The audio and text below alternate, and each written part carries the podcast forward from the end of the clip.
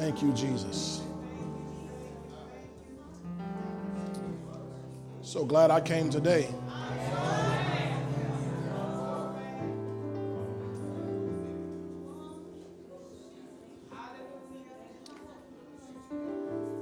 I like it. I like seeing all those Bible, beautiful Bibles. All right, let's declare over this word today what we're expecting. Ready? Let's go. This is my Bible. It is the inspired, infallible, immutable Word of God. I long for it more than my necessary food. I love it and I'm never offended. I live by it and I prosper in whatever I do. The word that I'm about to receive will sanctify me, build me up, and give me an inheritance among the saints. In Jesus' name, amen. Open your Bibles very quickly to John chapter 3. John 3. I'm going to read a very familiar passage if you've been in church uh, any time in your life. Very familiar. But I got to follow the leading of the Lord today. John 3. I'd like us to read uh, two verses John 3, verse 16 and 17. And if you know it already, that's wonderful, but let's read it, put our eyes on it. Let's read it together. Everybody have it? Okay, ready, read. For God so loved the world that he gave his only begotten Son, that whoever believes in him should not perish, but have everlasting life.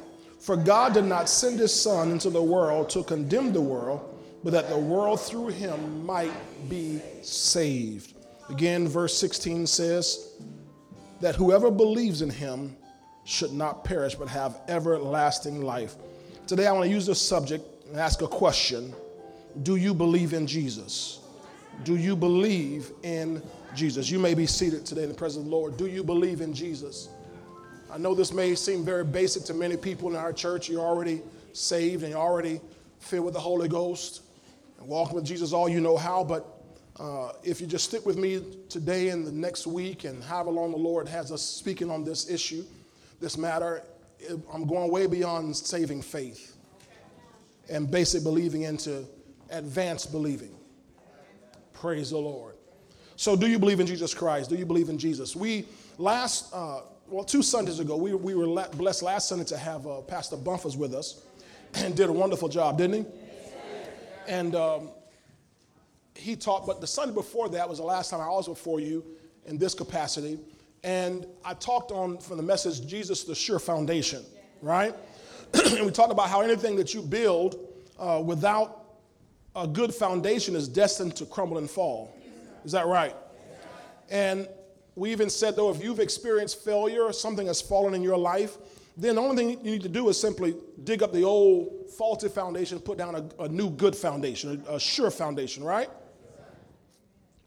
And we talked about how Jesus Christ is the sure foundation on which we can build our marriages and our families, our businesses, our ministries, governments need to be built on the foundation of Jesus Christ.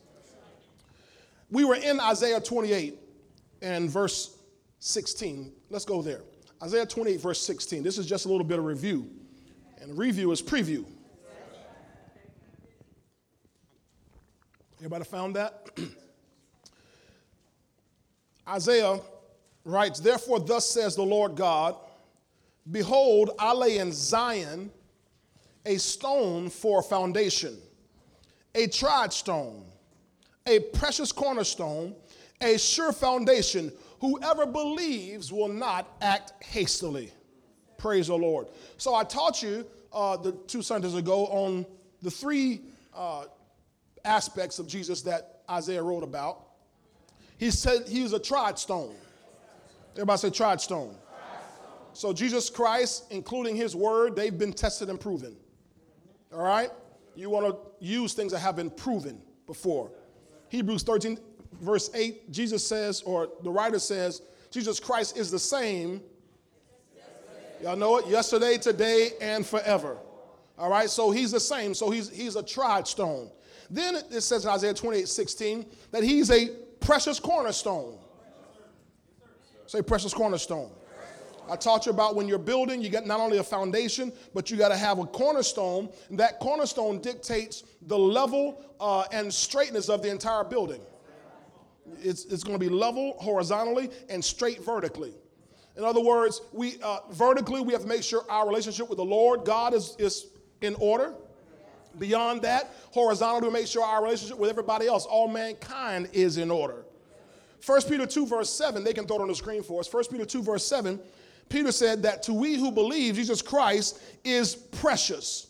But to those who are disobedient, he's the stone which the builders have rejected, but he's become the chief cornerstone. So again, I'm just making sure you understand when Isaiah writes in Isaiah 28 16, he's prophesying about Jesus. Everybody say Jesus. Jesus. Glory to God. I like preaching about Jesus. Praise God. The last thing he said in description in Isaiah 28 16, he said, a sure foundation. A sure foundation, able to hold up, uh, able to withstand anything. And I gave you this scripture, 1 Corinthians 3, verse 11, two weeks ago. And Paul says there, For no other foundation can anyone lay than that which is laid, which is, come on, Jesus Christ. Jesus Christ. So Jesus Christ is the tried stone, He is the precious cornerstone, and He is the sure foundation. He's the one that you and I must lean on, depend on, and go to our, our whole lives. The 18th chapter of Proverbs says, The name of the Lord is a strong tower. The righteous run in and they are safe. So he's the one that we need to depend on. And if you try to build anything else outside of or, or uh, with other thing, anything other than that foundation, it's destined to fall and crumble. Marriages crumble eventually if they're not built on the right foundation. Businesses crumble eventually. I don't care how successful they might be in the Fortune 500, even in the Fortune 100. But if they're not built on the solid foundation of Jesus Christ, eventually they're going to fall. We read that in Revelation. The Babylonian system is going to fall. You got it? Y'all read Revelation? See a lot of. Well, I didn't read it, Reverend. All right, praise the Lord. It's still in your Bible. You can go back and read it. Praise God. Take your time, it's still there. Thank you, Lord. All right, now let's go back to Isaiah 28 16. Isaiah 28 16. So he's the tried stone, he's the precious cornerstone, and he's the sure foundation. But the last line of this says, Whoever believes will not act hastily. Whoever believes, now believes what? Or who? In him the, the verse is prophesying about Jesus. So whoever believes in him will not act hastily. Praise God. So, how can I be sure not act hastily? Well, because I know he's a tried stone, a precious cornerstone, and a sure foundation. So I don't ever have to get out of sorts. Now, this is important in the climate that we live in because there's all sort of things that are coming in this world, on this earth, that are shaking people up. And you and I don't need to be shaken by anything. We have a tried stone, a precious cornerstone, and a sure foundation. Doesn't matter what all goes on, you and I don't have to fall or act hastily about anything. Amen? Now, Isaiah 28 16, I want the media to put that up, please, in the Amplified Bible, Amplified. And I want us to read that. Glory to God. And I want you to see this. There's a couple different ways that it says here. It says, Therefore, thus says the Lord God, Behold, I am laying in Zion for a foundation, a stone, a tested stone, a precious cornerstone of sure foundation. He who believes, trusts in, relies on, and adheres to that stone will not be ashamed. Watch this last part. Or give way or hasten away in sudden panic. You don't have to panic. I don't care what happens. You know, most people, they get a bad news phone call and they immediately panic. Somebody just had a car accident and you panic. Just got a call, somebody's in the hospital and you panic. Y'all don't have to say anything to me, I know. Because you, you, you panic and call me. So I already know. So let, let's not be fake this morning. Let's be real and deal with the real deal. We can get over the real deal and we can fix it. So, you and I, if we believe in Him, we don't have to panic. So, no more panic attacks in the body of Christ. Come on now. It's amazing to me how much in, in the body of Christ, there, there you got all these uh, Christian psychotherapists trying to make sure, it's telling you you know, prescribe this and prescribe that because people have panic attacks. Why? Not when you believe in Him. If you believe in Him, you shouldn't panic or hasten about anything. I'll move on. Give me the New International Version, please, the NIV. New International Version. Let's see how it, how it puts this. Glory to God. Says, so this is what the sovereign Lord says See, I lay a stone in Zion, a tested stone, a precious cornerstone, for a sure foundation. The one who relies on it will never be stricken with panic. Notice panic strikes. So panic doesn't come from you, it comes to you. Y'all, I better come down here. Panic comes to you. You are not a panicker.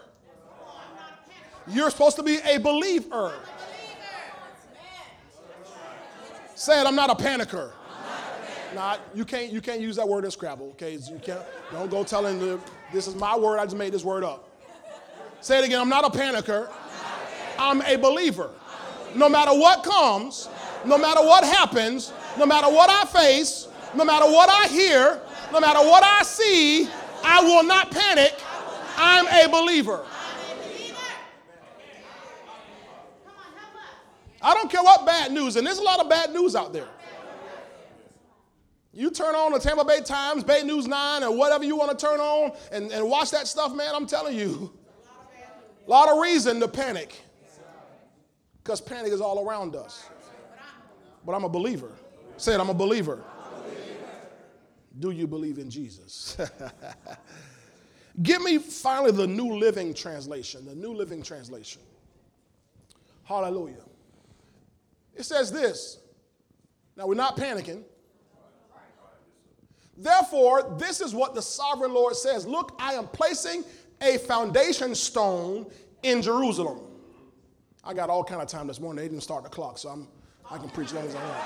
I look at the clock. Okay, praise God. Don't start it now. No, no, no, no, no. You can't, you can't start it now. Don't, too late. Too late. Too late. I got grandfathered into unlimited time this morning. Praise the Lord.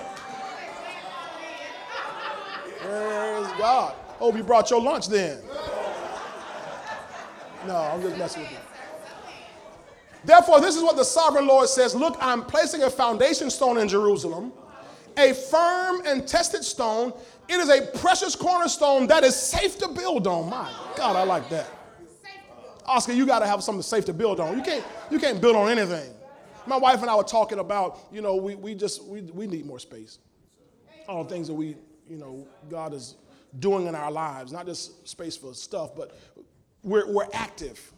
Every, us, including our children, they're all doing something that they require more space, and we acknowledge that. And we're like, man, I'm, I, as much as I enjoy the home that God has given us, it's probably time to be packing up and moving.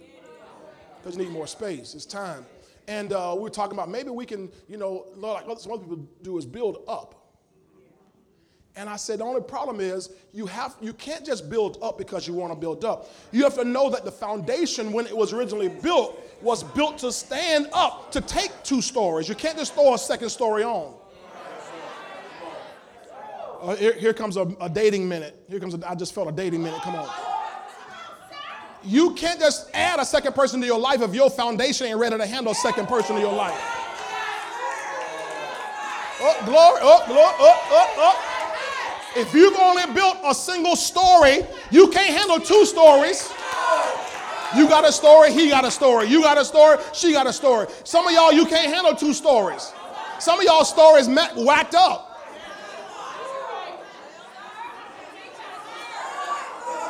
Y'all call it baggage. I, they come with baggage and, you know, a past, a history, skeletons in the closet. That's your story. You might have a one story house uh, life right now. Till you can get your story, your foundation right. Then you can add somebody else's story to your story and not crumble. Good God Almighty, that's that's that's a tweeting right there. You gotta.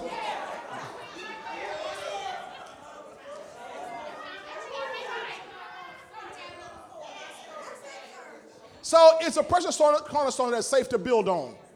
Everybody say safe to build on. Jesus is safe to build on. Then it says here, whoever believes need never be shaken. So we've talked about panicking, but he says you don't ever need to be shaken. Anybody ever been shaken? Or you might say your neighborhood, shook up. I think when Elvis had a song, uh huh, I'm all shook up. Uh huh, yeah, yeah. I didn't listen to Elvis, but that's the only line I know. All shook up. But it says, if you believe, you need never be shaken. Say, I'll never be shaken. I'm not going to be panicking, and I won't be shaken.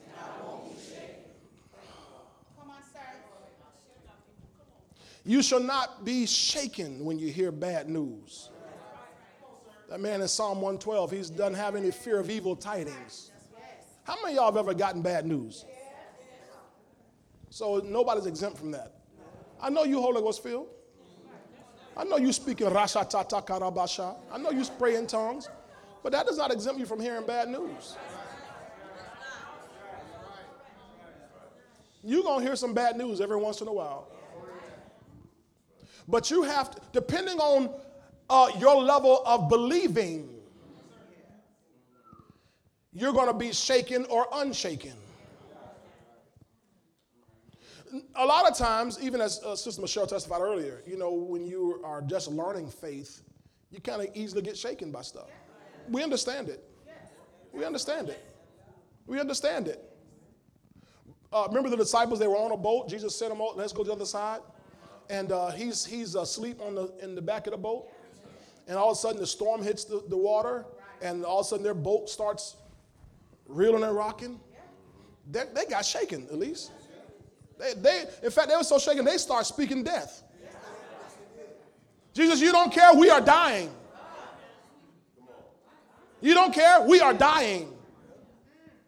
And he got up and, and stilled the storm and asked them, Where is your faith? Now, he had been teaching them faith this whole time. He said, Where is it? What happened was they believed him as Jesus as Lord, but they didn't believe in him for safety. See, my point I want to show you today, because some of y'all are looking at me like, well, I'm already saved. I don't need this message. I'm going to go past your little salvation. So don't tune me off just because you're saving on your way to heaven. Because if you stick with me, may not get, I may not get to you today, but I'm going to bowl down your lane before this is over. I'm going to hit your level and you're going to find out where you are. Because if you get bad news and you still get shaken, if you still panic, then I got to ask you do you believe in Jesus? Because whoever believes in him will not be shaken. Thank you, Lord. All right. Now, so I won't be shaken. Say, I won't be shaken. Give me Acts 2. I want to read something here. Acts 2, 22 through 28. Acts 2, 22 through 28. Glory to God. Hallelujah. When you get there, you'll find me reading these words. Men of Israel, hear these words Jesus of Nazareth, a man attested by God to you by what? Miracles, come on. And which God did through him in your midst, as you yourselves also know. Him being delivered by the determined purpose and foreknowledge of God, you have taken by lawless hands, have crucified and put to death, whom God raised up, having loosed the pains of death. Thank you, Lord. Because it was not possible that he should be held by it. It was impossible for death to hold Jesus. Your Bible calls Jesus Christ the Prince of Life. So, because he's the Prince of Life, death couldn't hold him. Well, that, that, that may not mean anything to you till you're dead. That may not mean much to you now, but when you're dead, that means something. They'll catch it next Tuesday. Verse 25. For David says concerning him, I foresaw, I foresaw the Lord always before my face. This is David in the Old Testament. I foresaw the Lord always before my face, for he is at my right hand, that I may not be shaken. Y'all will catch that. He said, I foresaw the Lord always before my face.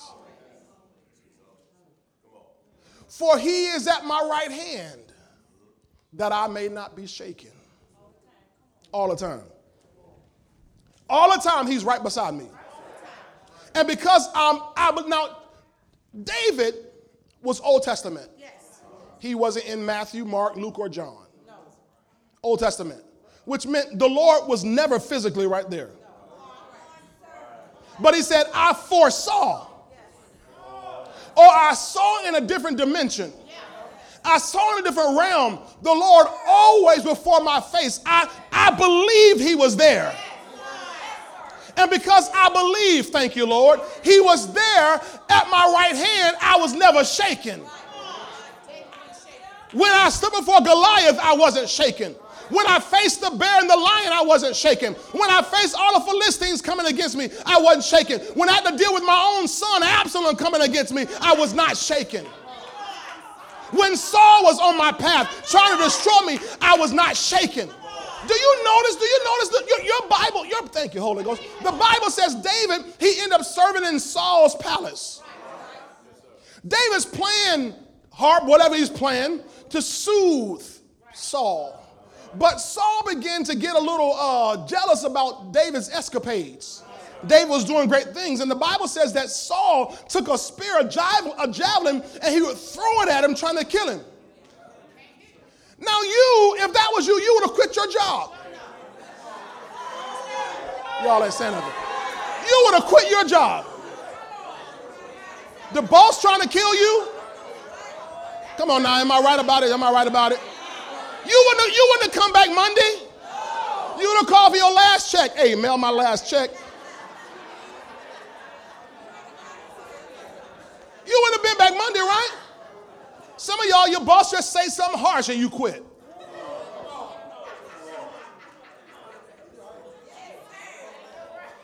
What they, what, what? But here, here's David. His boss is trying to kill him, and he went back to work the next day. Y'all not catching what I'm saying here. He said, Because I saw the Lord always before my face, He is at my right hand that I may not be shaken. I wasn't shaken by a man trying to kill me who I was serving.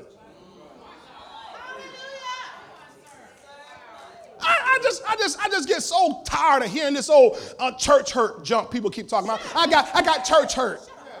Church hurt. Why, why you don't go to church? I got church hurt. You wasn't a believer. You were a member. Hey, turn the air conditioning back on. You were a member. You wasn't a believer. Because a believer won't be shaken. A believer won't be shaken because some, somebody said something about their little shoes, about their little dress, about their little, their little hair. They be shaking. I'm, okay, I'll take the correction. All right, I receive it. Members don't do that. Members. All right, so say I will not be shaken. So you and I aren't supposed to be shaken or disturbed by anything. There's all kind of crises out here, all kind of challenges, all kind of conditions, circumstances that are out here that are trying to shake us. I, I was, I got this alert from um, one of the GroupMe's I'm in. I'm in a bunch of GroupMe's. And they all a bunch of GroupMe's groups. One of the GroupMe's I was in, they put it out that, hey, everybody make sure you take care of yourself because it's a, it's a strain of flu going around that, man, it's, it's taking people out. And they said, beyond that, the coronavirus is out there, man. You got to watch out for all that. I'm like, praise God. How, how am I supposed to watch out for something I can't see?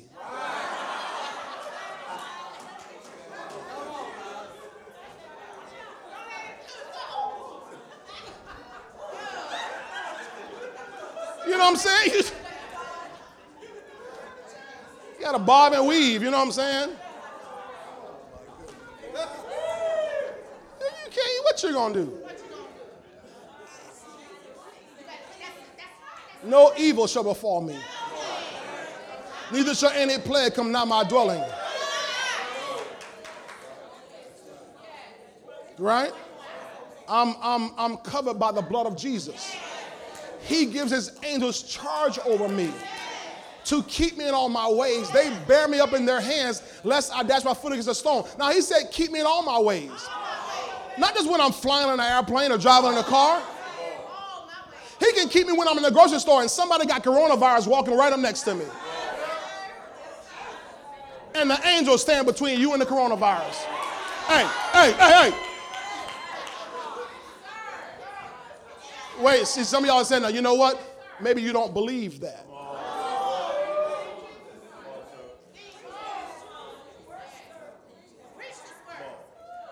See, if you don't believe that, you here's the thing. You don't believe nothing. You believe something. Everyone believes something. So if you don't believe the word, then you believe the world. That's why y'all masked up, gloved up.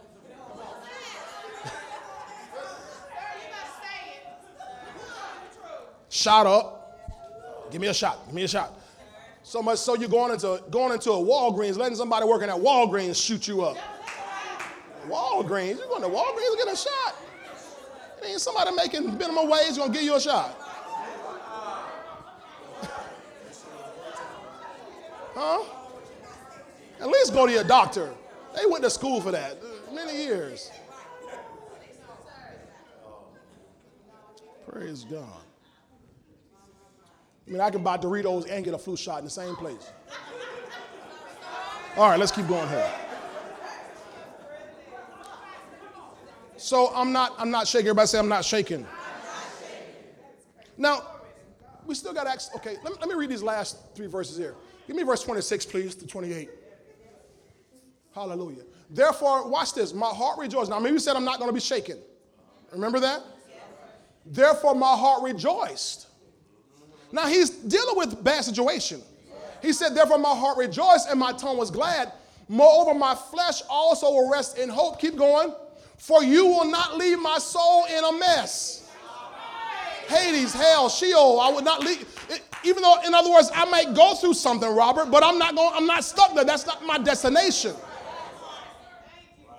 Glory to God. Anybody ever been traveling between here and you know Tennessee or here in Georgia and you stop at a rest stop? You didn't that wasn't your destination, the rest stop. I hope it wasn't.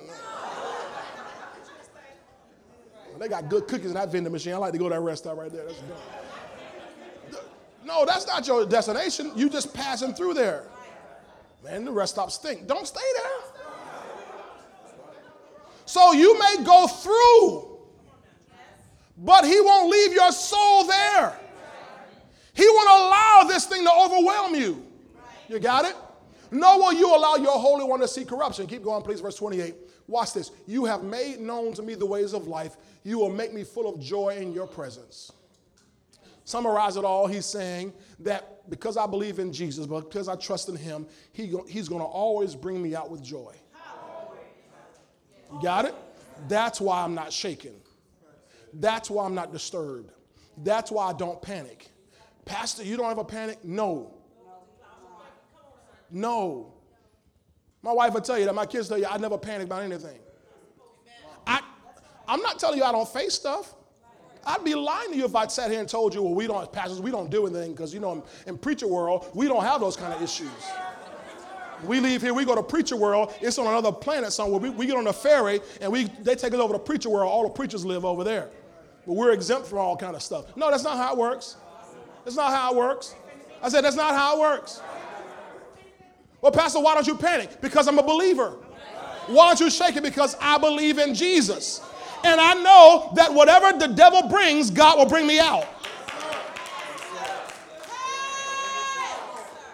With joy. You got it? All right, now, so let's get to this here. So again, we're talking about not being shaken, not being moved. Now, as God's messenger to you today. I'm not naive enough to think that everybody in here is a believer. Been pastoring 20 plus years, and I know well enough to know that everybody sitting in church, that doesn't mean that you're a believer because you're sitting here in church. Glory to God. I was in church 17 years before I got to know Jesus Christ. I was born in church, lived in church. My parents were pastors. I went to two churches a week Sunday, Sunday night, Tuesday, Wednesday, Thursday, Friday, Saturday morning. We were in church. Are you laughing at me? Because I was in church that much?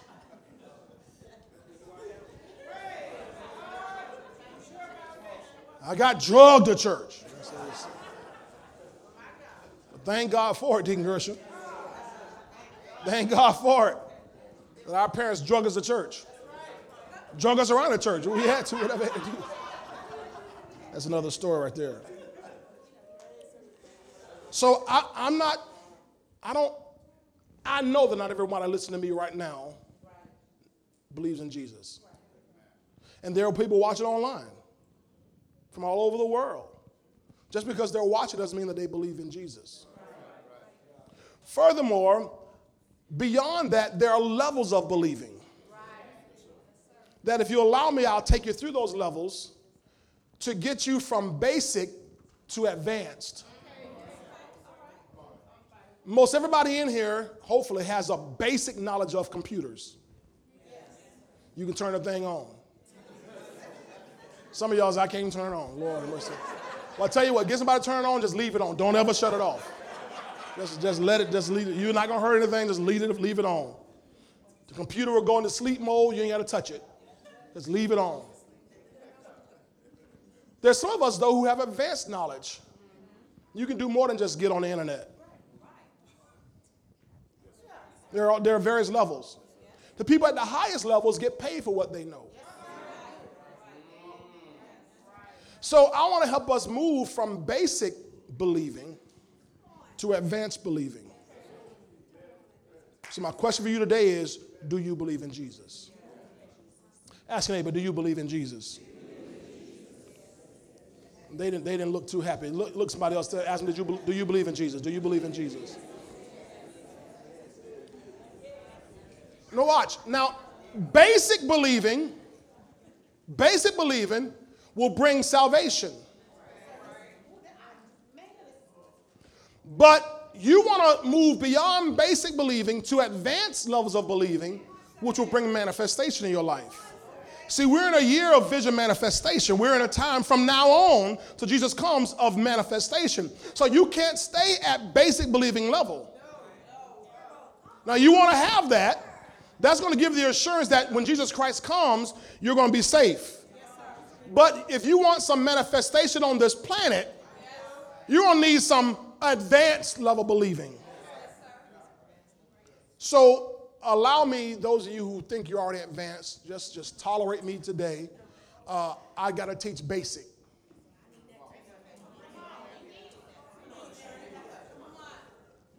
I got to teach basic. Huh? Basic believing brings salvation.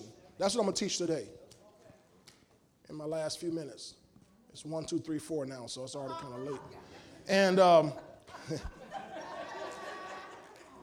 but we're going to get to advanced believing, which brings manifestation.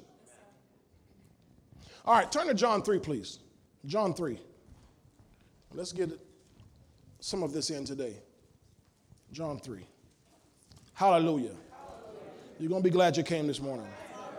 You already glad? You're going to be more glad. Gladder, okay. That's a ladder with a G on it. All right, John 3.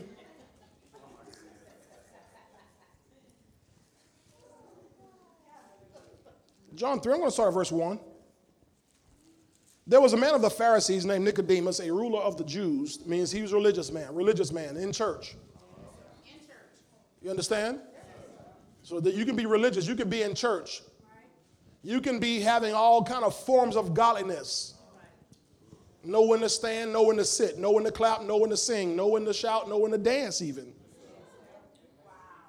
May even serve on the usher board. Greeter, children's ministry, you can serve, but not be a believer in Jesus. Serving a ministry does not give you a ticket to heaven. Any more than attending church gives you a ticket to heaven. Okay? So Nicodemus is a religious man. This man came to Jesus by night and said to him, Rabbi, we know that you are a teacher come from God. Watch this, preachers. Watch this, preachers. For no one can do these signs that you do unless God is with him. That's good, preachers. No one can do these signs you do unless God is with him. He's speaking some truth right there. Mark 16, 17, these signs shall follow them that believe in my name. You're going to do some signs, right?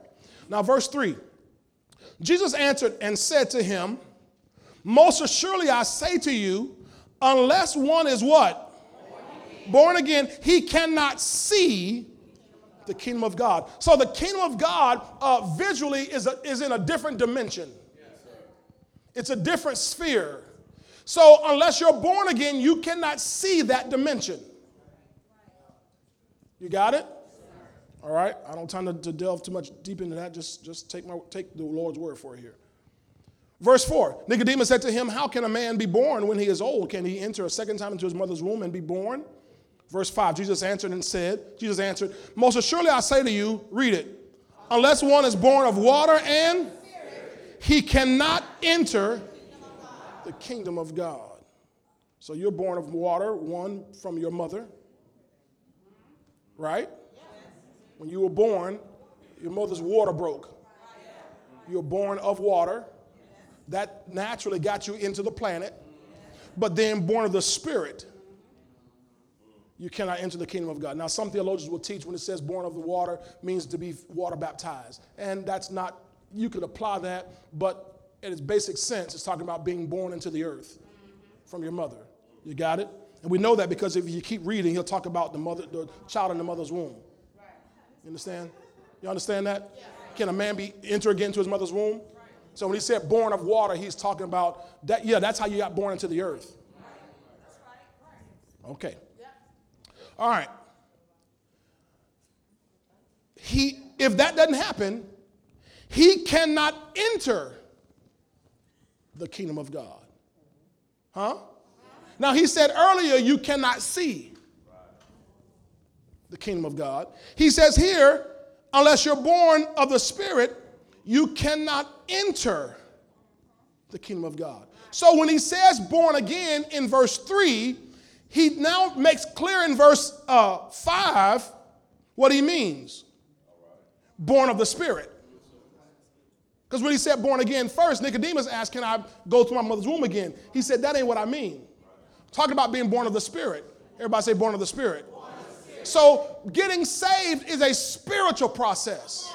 It's not an emotional process. It's important because, because you don't want to think you're saved and you're not.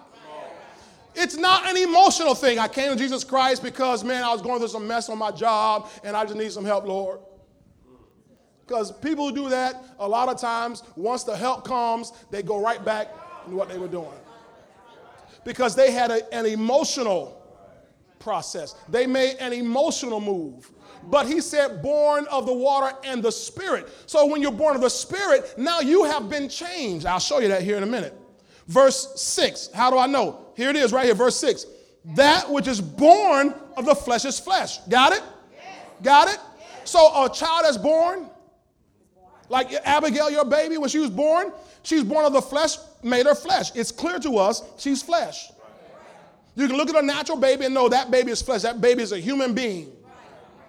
You don't doubt that. You don't look at the baby and say, "Oh, I, that baby is from another planet." Oh, that baby is another another species. You don't. You know. You know that baby is born of the flesh. You don't say that baby is an angel. She's little. Look at my little angel. Now she may be. I understand what you're saying. She, you know, he my little angel, stuff like that. But he's not. She's not an angel. And when when people die, they don't become angels. Hello, somebody. You don't become an angel when you die. Your grandma is not an angel now. Your great granddad is not an angel now. We just pray they made it into heaven. But if even if they did, hopefully they did, they're not angels. They're still men and women. Well, no, they changed. Wait a minute.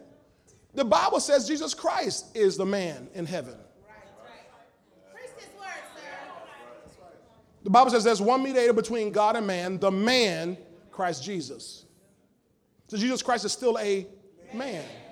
He was born of the, of the flesh, born of water. But he got born of the Spirit when John baptized him.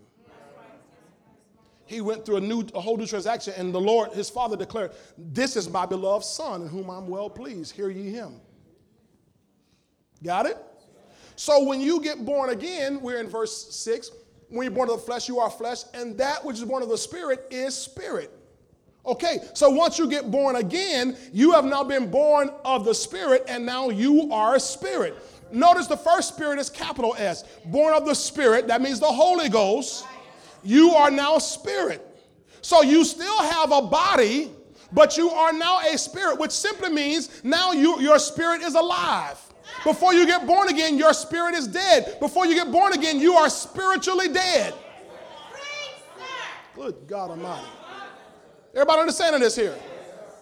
You are spiritually dead. There is, there is no real life in you. Anybody born into this earth, you're born spiritually dead, in need of a spiritual awakening, and that only comes by the Spirit, capital S, the Holy Ghost. Which means it's not emotional. Now, I'm not telling you you won't get emotional when this happens. I got emotional when I got saved, but I didn't get saved by emotion. I got saved by the Holy Ghost. Are you with me here? All right. Verse 7. Do not marvel that I said to you, what?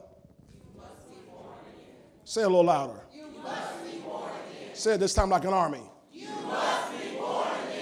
Look at your neighbor and say, You must be born again. I know you go to church and I know you've been here a long time. I know you serve in the choir and everything, but you must be born again. I know you're a good person, but you must be born again. I know you're pretty and cute and got good hair.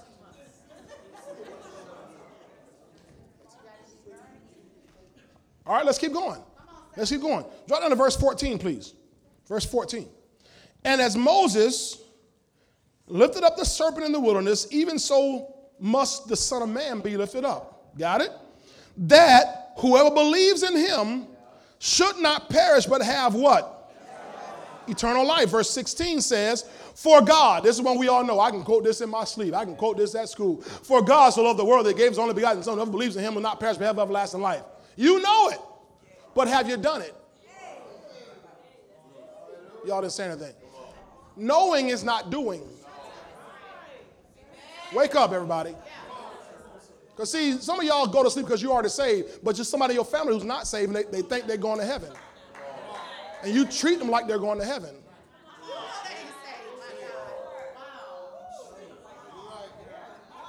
No, you need to treat them like they're going to hell. I'm not talking about bad, but be praying for them, interceding for them, and whenever God opens the door, speaking this word to them. I mean, if you really love them.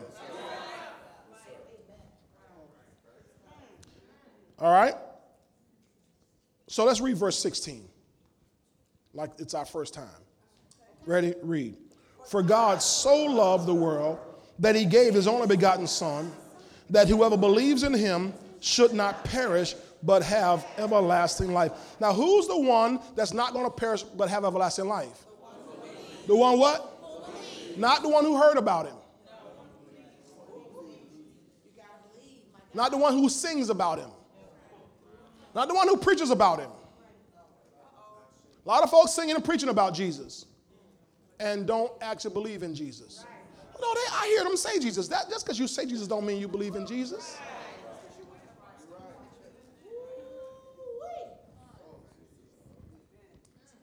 Verse 17. This is big. For God did not send his son into the world to condemn the world. Praise the Lord. But that the world through him, come on. So Jesus didn't come to crush and condemn and, and ruin people's lives. He came to save. He came to save. That the world through him might be saved. So, implication is the only way to be saved is through him. Are y'all hear me today? Glory to God. So, we got to make sure then, according to the, the word, we believe in Jesus. Hallelujah. So, what do we see here? Whoever believes in him, verse 16, will not perish but have what? So we know then basic belief in Jesus brings eternal life. Got it? Give me Romans 10, verse 9 and 10, please. Some of y'all know the Romans Road from your Baptist days. We're not going to go through it, but I just want to show you something on here. Romans 10, verse 9 and 10. This is what the word of faith, what it preaches here. That if you confess with your mouth the Lord Jesus, right? And believe in your heart that God has raised him from the dead, you will be saved. So, what actions are required to be saved? I've got to confess it with them. I got to make a declaration from my mouth based on me believing in my heart. And as a result, I will be saved. That's the action. Now, in verse 10, he's going to explain what happened. Verse 10 says, For with the heart one believes unto, and with the mouth confession is made. So your basic believing gets you salvation and righteousness. How many y'all believe in Jesus? Hallelujah. Thank you, Lord. So your basic believing got you in the door. You understand? Gets you in the door. Gets you where I'm saved and I have now eternal life. I have it now. Because I believe in Jesus. I believe in Jesus. I believe in Jesus. I believe in Jesus. Now, we got to deal with that because there are people uh, around you, maybe even sitting here in this church, who um, they can hear us say that every Sunday. Hear you say it at home, and yet uh, they don't feel the need. They, they, don't, they don't understand why. Well, isn't God good? Isn't God just good? Doesn't God just love everybody? Yes, He does. For God so loved the world that He gave His only begotten Son, that whoever believes in Him should not perish. Yes, He loves you. Yes, He loves everybody straight, gay, black, white, rich, poor. Doesn't matter your, your, your nationality, doesn't matter your region, doesn't matter any of that stuff. He loves every single person on this planet, murderer, rapist. Doesn't, he, he loves everybody on this planet. But that love does not give you a free ticket to heaven. He loved so much that he gave. Why? No, oh, thank you, Holy Spirit. He said, Get, put, put it back, uh, John 3 and verse 16. John 3, verse 16. Watch this. It's going to be so plain to you in a minute. He loves the world so much that he gave his only begotten Son, that whoever believes, believes in him should not perish. Now, well, what are you trying to say, Pastor? Because without believing in him, you're going to perish. In other words, watch this. Doesn't God love everybody? Yes. But perishing is the default. Did you catch what I just said to you? Perishing is the default. Oh, okay, let me explain default. Um, when when when uh, I got brother, brother, Oscar here does a little electrical work. When you install an, an outlet, uh, a light switch, a light fixture, and a light switch, is the default for the light switch on or off? It's off. Right? Or else the light would always be on. So the default is off. You have to hit the switch to turn it on. You don't hit the switch to turn it off, you hit the switch to turn it on. The default when they install it is off. Do y'all understand that? that? That makes sense to you? The default of your car is off. You have to ignite it. You have to, you have to turn it on. So for you and me, because we were born in this earth of a woman, our default is perishing. Our default is death.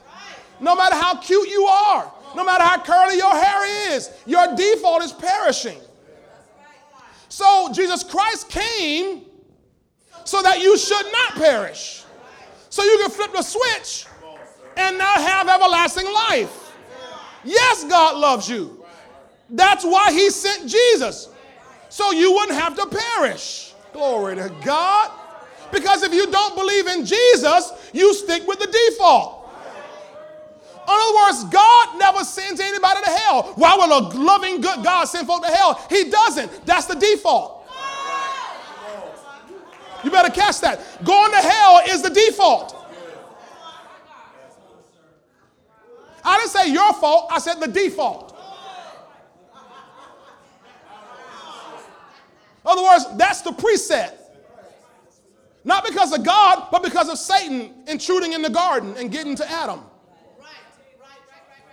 Oh boy. I, I, better, I better give y'all something here.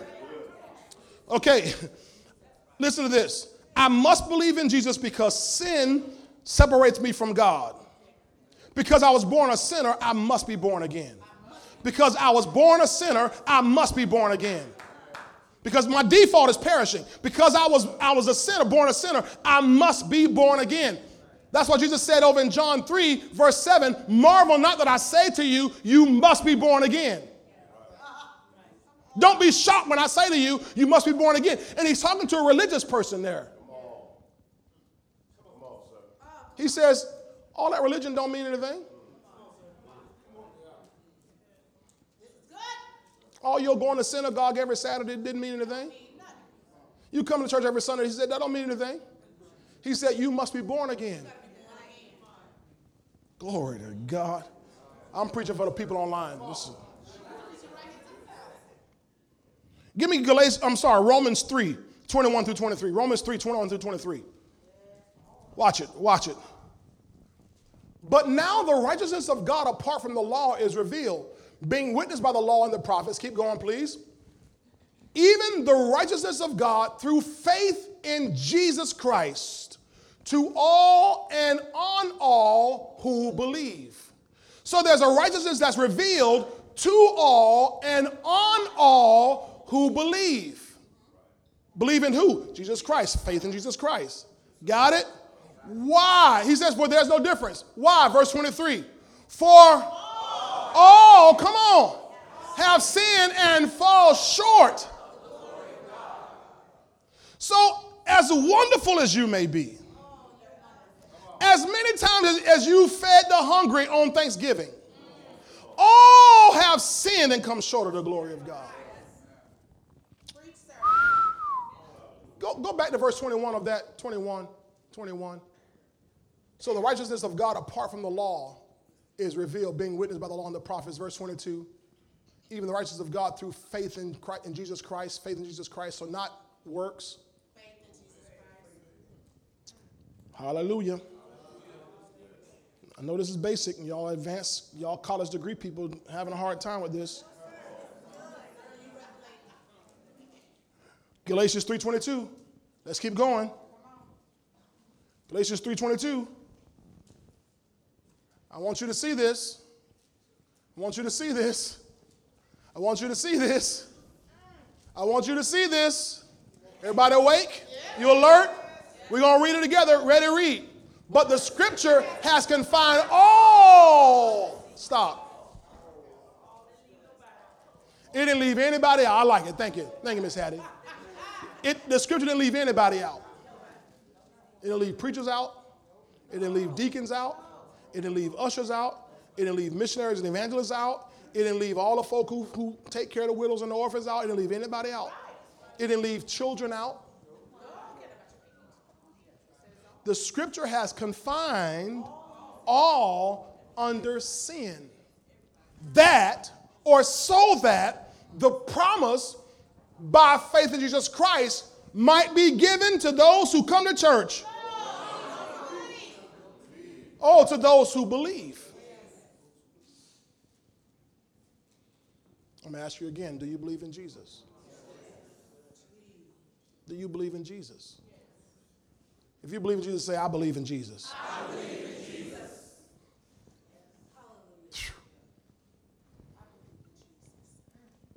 All right.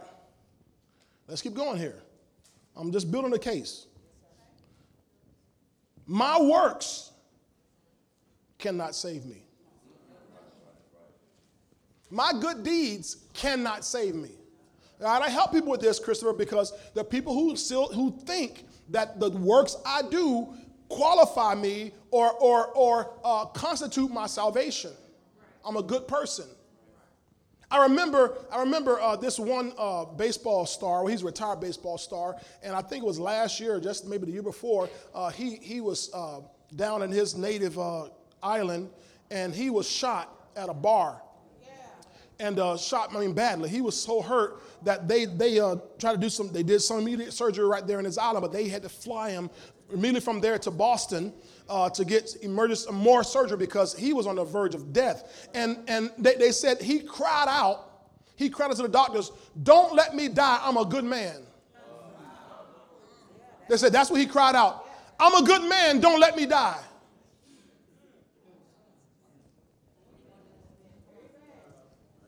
Being a good man, listen to me, ladies and gentlemen, being a good woman is not going to keep you out of hell. Hey, look, okay, let me just, y'all come Wednesday night, I'm gonna talk about money. On Wednesday, I'm gonna talk about, talk about prosperity, I'm gonna talk about your finances, I'm I'm gonna make you happy then. But today, I gotta make sure everybody's saved. Because what in the world good is all that money and you, you die and go to hell? The heartbeat of God right now. Y'all, I already told y'all this, this is not my lane, but the heartbeat of God right now to make sure his people are saved. The Bible says the harvest is past, the summer is far spent, and my people are not yet saved. My people are not yet saved. And we have a church age now where it's okay to be anything and do anything in church as long as you come to church and throw on whatever you little, you little, you little, you little, you little, you little stuff, and people don't get saved in church. They come to church, have a nice little time, I come to church, have a nice little experience, but they never get saved. And God wants his people saved. I have some news for you. Good news if you're a believer, bad news if you're a sinner. Jesus is coming soon.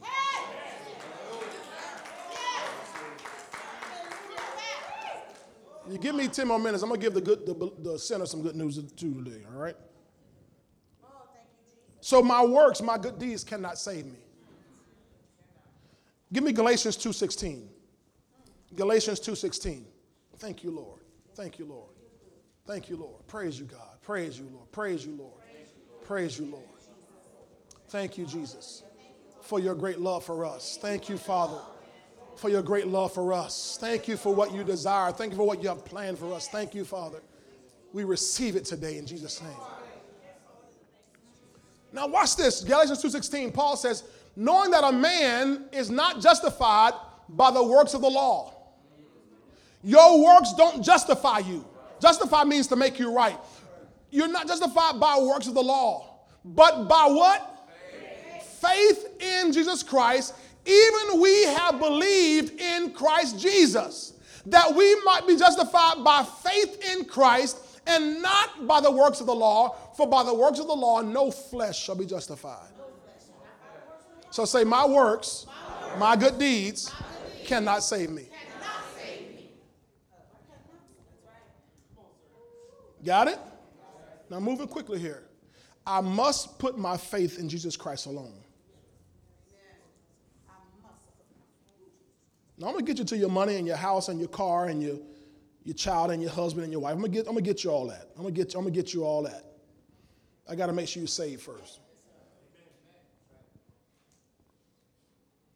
In John 14, 6, Jesus says, I am the way, the truth, and the life. No one comes to the Father. Now that's important because it is Black History Month, right? Within the black culture,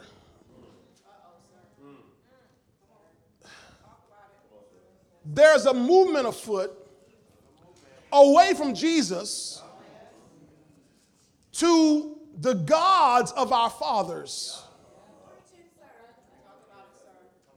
You go and you read Joshua, the 24th chapter,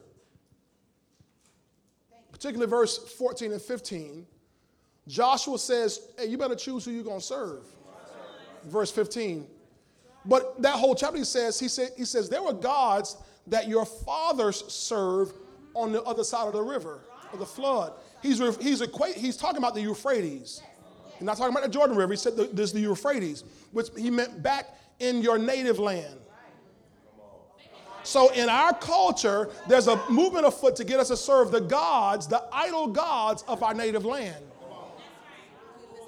And they'll tell you Christianity is the white man's religion. It is not. It is God's spirit. It is God's relationship with his man, with his people. People talk about the blue eyed devil. No, there's a lot of brown eyed devils walking around here. No blue eyed devil, that's stupid. Now, listen, parents, because our children are being exposed to this on, on, on high school campuses, college campuses. It's, in, it's on YouTube, it's on, it's on the Facebook, it's on the Instagram feeds. They're being fed this stuff, and that's why so many of our youth, they don't, they don't have the zeal you have. It's because they're being fed some things that are telling them that no, you can't serve that God or that religion, that Jesus. You need to serve this old other stuff back here and they'll have them serving demons.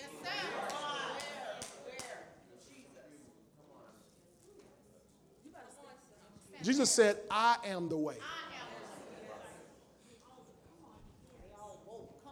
I am the truth. I am the life.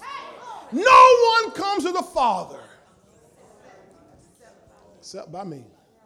If you want to come to the Father, if you want to come to the God of the universe, you got to come by me. You got to believe in me.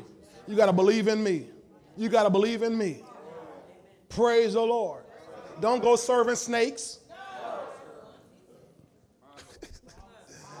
rocks, crystals, burning incense. I'm talking about what's happening in our communities. People going a different route. Even, I'm, I'm even church people in church. Intermeddling with all wisdom, doing all kind of stuff because they're trying to be spiritual. Trying to be spiritual. That which is born of the flesh is flesh. If you're born of the spirit, you are spirit. You are already spiritual. Candles don't make you spiritual. Incense don't make you spiritual. Rock show don't make you spiritual. Be born again and you are spiritual.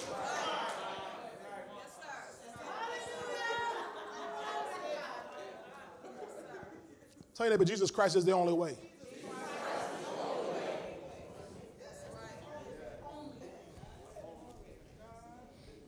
All right, now, put this on the screen, please. Acts 4 11 and 12. Acts 4 11 and 12. I'm almost done here. Let me wrap this up. Acts 4 11 and 12. I want you to see this here. This says, This is the stone which the builders, which was rejected by you builders, which has become the what? Same thing we've read in Isaiah 20, 28, right? Watch verse 12 nor is there salvation in any other. So you can't be saved through anything else. Not no rocks, no candles, not, not no chanting, not no yoga positions. Y'all doing this yoga stuff. It's, it's for flexibility. No, it's Hindu worship.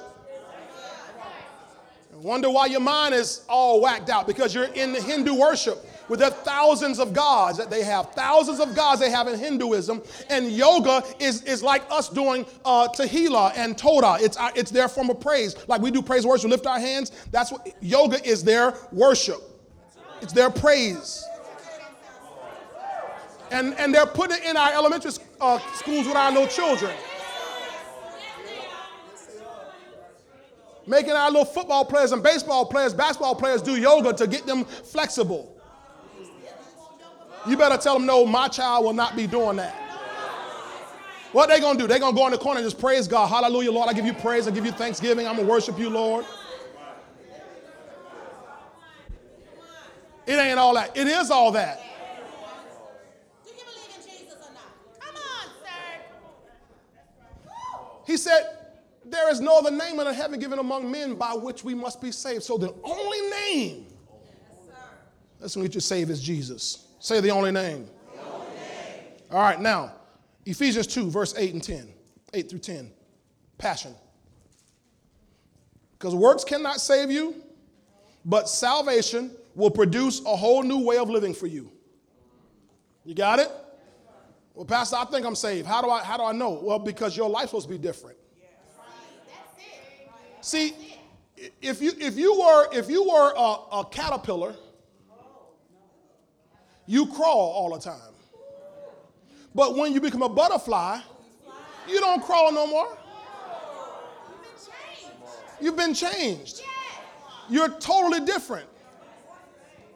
So when you're a sinner, you do what sinners do. But when you get born again, all things are passed away. You do something different. Praise God, I receive this, Lord. Somebody said, I receive this, Lord.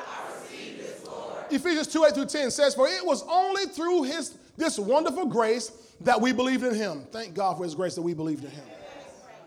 Nothing we did could ever earn this salvation. Nothing you did, nothing you do can earn salvation. You can, I'm gonna donate $10 million. Great, we'll take it. But you still gotta be born again. Don't y'all can laugh at me all you want to. I'll take it. If some sinner come and say, Pastor, I'm gonna give you $10 million for your ministry, we'll take it. Thank you very much. Do you know Jesus? Well, I'm giving you the check. Praise God. But do you know Jesus? Well, give me the check first. Give me the check. Put it in my pocket. Do you know Jesus? Pauline, they deposit deposit this. Let's just go to the bank real quick. You know Jesus because see, your million dollars can't buy it.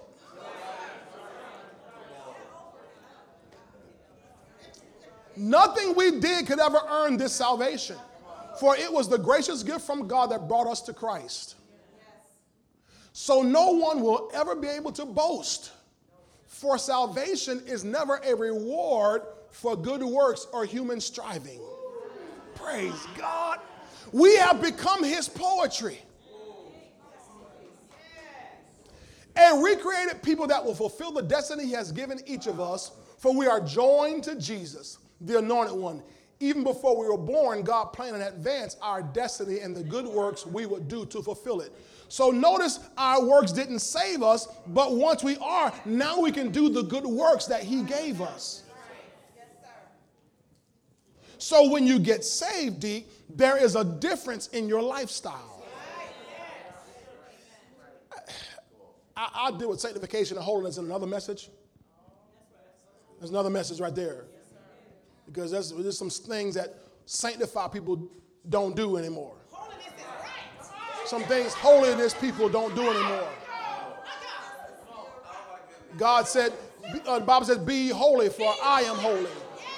So there's things that holy people do or don't do that maybe we used to do. Y'all get quiet on me. Y'all get real quiet. Holiness is right. It's ordained of God. It's not a church. It's not a denomination. It's not a movement. It's a lifestyle. Got it? But before you can even get to holiness and sanctification, you got to get to true believing in the Lord Jesus Christ. All right. So there are good works. Now, let me close right here.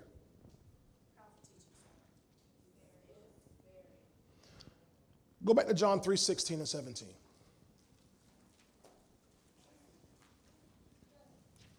I'm only doing one closing today.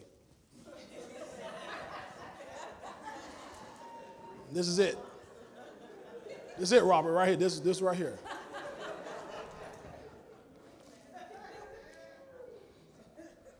Because if you're a sinner, we do have good news for you. Somebody watching online, if you're a sinner, we have good news for you. It says here, For God so loved the world that he gave his only begotten Son, that whoever believes in him. Now, I don't know about you, but I was one of those whoever's. I think King James says whosoever. I'm used to that, King James. Whosoever believes in him. I was, I was uh, born into a solid Christian family. Dad was a pastor, mom was an evangelist. I told you, went to church f- uh, five out of seven days a week. But that didn't get me salvation. In fact, it wasn't until after both my parents have, had moved to heaven that I discovered I needed Jesus. Because up until that time, I was riding my parents' coattail.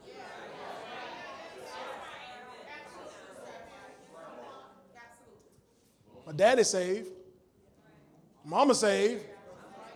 I'm good. But I discovered I wasn't good. And it was, wasn't until they moved to heaven that I discovered that God got a hold of me and said, You need to be saved. And so at 17 years old, February 12th, 1989, I'm sitting in the church and the Holy Ghost gets a hold of me. And before I knew it, I was at the altar crying because I realized I need Jesus myself. It wasn't good enough that my parents had been saved, that my brothers were saved, my sister was saved. Didn't, it wasn't good enough that my godparents, all the people I knew were saved. That wasn't good enough. That if I'm going to stay here on this planet and live this life, I need to be saved myself. And I couldn't be saved just because I was in the choir, because I was, I was in every choir. I was in, this, in the youth ministry. I was doing everything I could in church just because I, I grew up on it. I was used to it. But I was not saved. I knew about Jesus and I had an affinity for Jesus as a child. If you were to ask me in, in school, uh, do I believe in Jesus or do I believe in, in, in Allah? I would have told you I believe in Jesus. If anybody had talked about Jesus Christ, I would have defended Jesus. But I had not done Romans 10 9 10. So I defended him because I knew about him. I've been, I learned about him, but I did not have a personal connection to him myself. I'm saying it because I want somebody in this room to see the difference between just knowing about him, knowing of him, and knowing him. You can't ride your parents' coattail. Thank God for Holy Ghost filled parents. But you can't ride their coattail into heaven. You have to know him for yourself. And so he said, Whoever believes in him should not perish. Thank God I know now I don't have to perish. I thank God I know now I have everlasting life. Now, here's what helped me here. First, verse 17.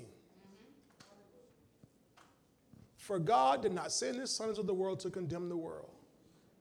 Now, when I when I got a hold of that, that just kind of helped me because, see, I, the way I heard it, the way I kind of was in the environment that he was here to get on everybody.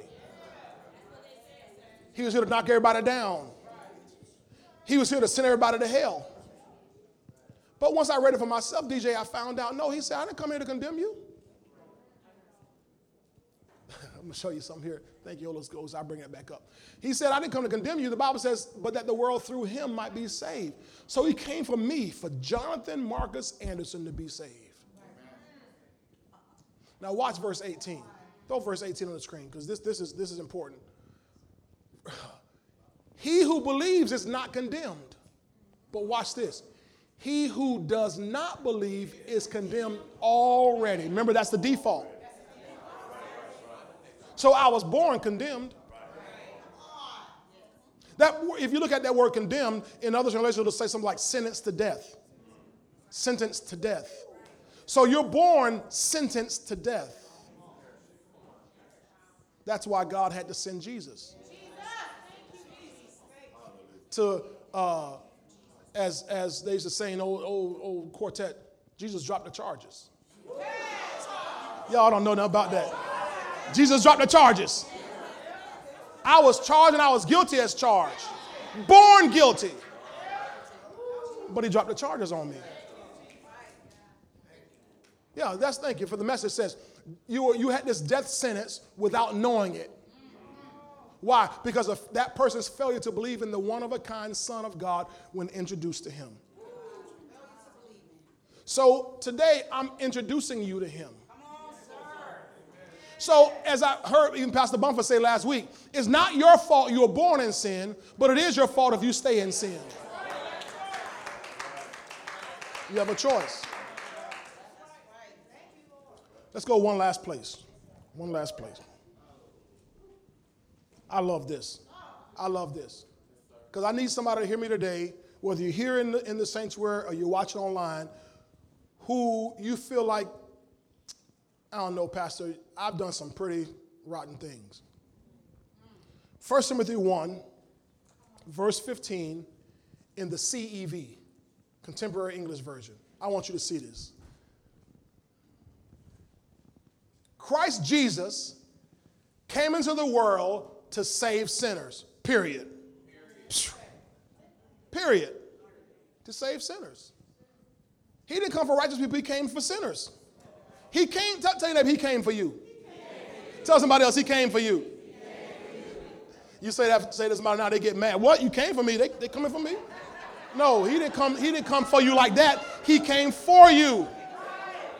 He's not coming against you, he came for you. Now, watch what Paul says. Watch this. This is Paul who wrote two thirds of the New Testament. The Apostle Paul, who got revelation of, of divine grace and everything else he got. This saying is true and it can be trusted. Watch what he says. I was the worst sinner of all.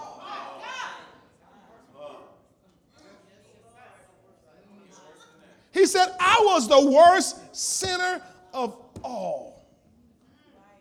But he says this statement is true and it can be trusted because I'm saved. And if he can save me, he can save you. If he can save me with all my mess, he can save you with all your mess. If he can save me with all the foolishness I had in my life, he can save you with that little bit of foolishness you think you got. It's stuff in my closet you don't even know about. You can't even tell anybody. And Paul says I was the worst sin of all. And he saved me. But how did he get saved? By believing in Jesus by believing in Jesus. Ladies and gentlemen, when you're talking to people from now on, I pray that some point in your conversation this question comes up.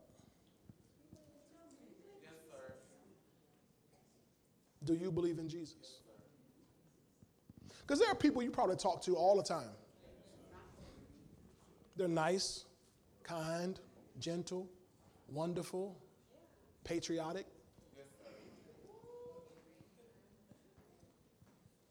And maybe have never been asked a question Do you believe in Jesus? I don't mean to keep bringing up Kanye West, but I keep hearing these little stories and more of his stories being revealed.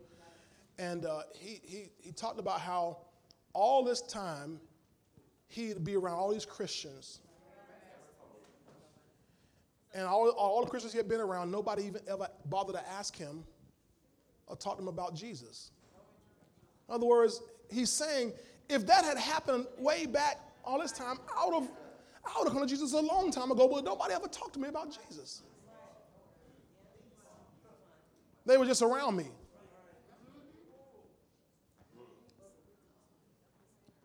So my prayer is that this question comes up in our conversation with people. Your friends, your neighbors, your cousins, your family. Bring it up to an enemy. They want to argue. Do you believe in Jesus?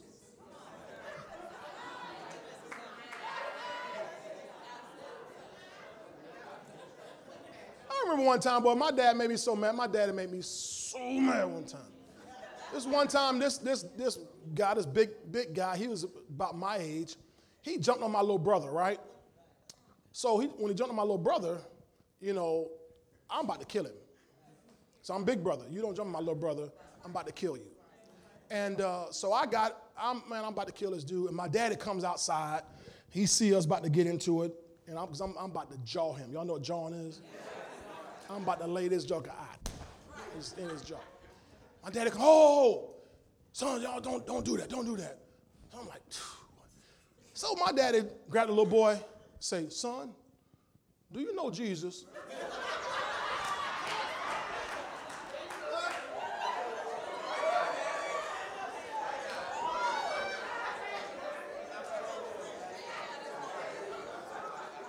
oh, Jesus. He just, he just jumped my little brother, man. Do you know Jesus? No, he don't know Jesus. He beat my little brother, man. Well, you go to Sunday school. I don't care about where you go. To, I'm about to kill him.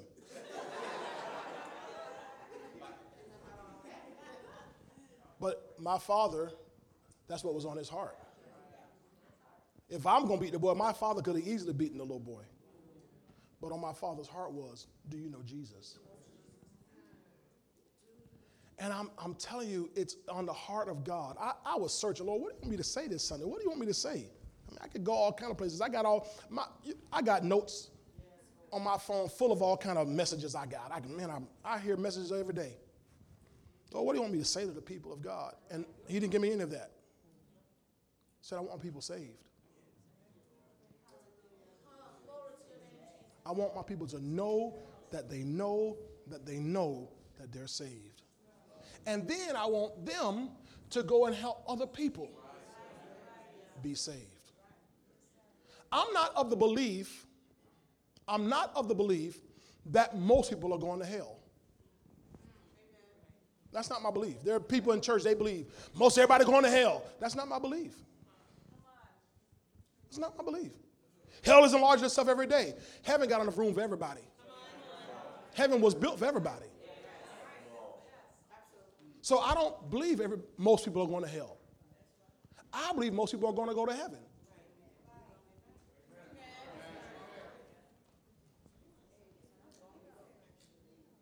It's not God's will that any should perish, but that all should come to repentance. So all they need is somebody like me and you to say, hey, do you believe in Jesus? And open the door to a conversation. But first, you got to just make sure you believe in Him. Like you say you believe in Him. Amen?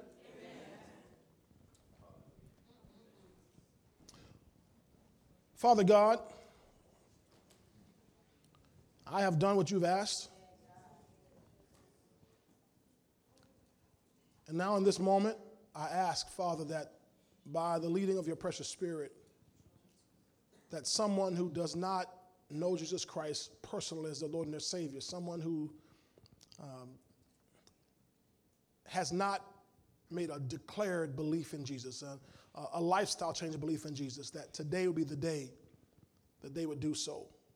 I pray for not only those who are in this audience physically, but those who are in our audience online today and days to come, years to come, that somebody even might happen upon this message online and they would make the decision to receive Jesus Christ and know Him as their Lord and their Savior. It's not your will that any should perish, but that all should come to repentance. It's your will that all men will be saved. And so, Father, today I'm asking you to perform the miraculous work of salvation in the heart of some man, woman, boy, or girl in this place today. We take authority over every demonic force and stronghold that's been holding back anyone from believing faith in Jesus. We hold back, we, we declare right now a deliverance of that individual. And we pray that, Father, that today will be the day of salvation, that they today hear your voice, that they hear your voice, the voice of the Holy Ghost. Jesus said that the day would come that the dead would hear his voice and live. So let those who may be spiritually dead hear the voice of Jesus and live today. I ask this now in Jesus' mighty name. We pray with expectation. Amen. amen. And amen. If you're in this room today and you don't know Jesus Christ, if you hearing this message, you say,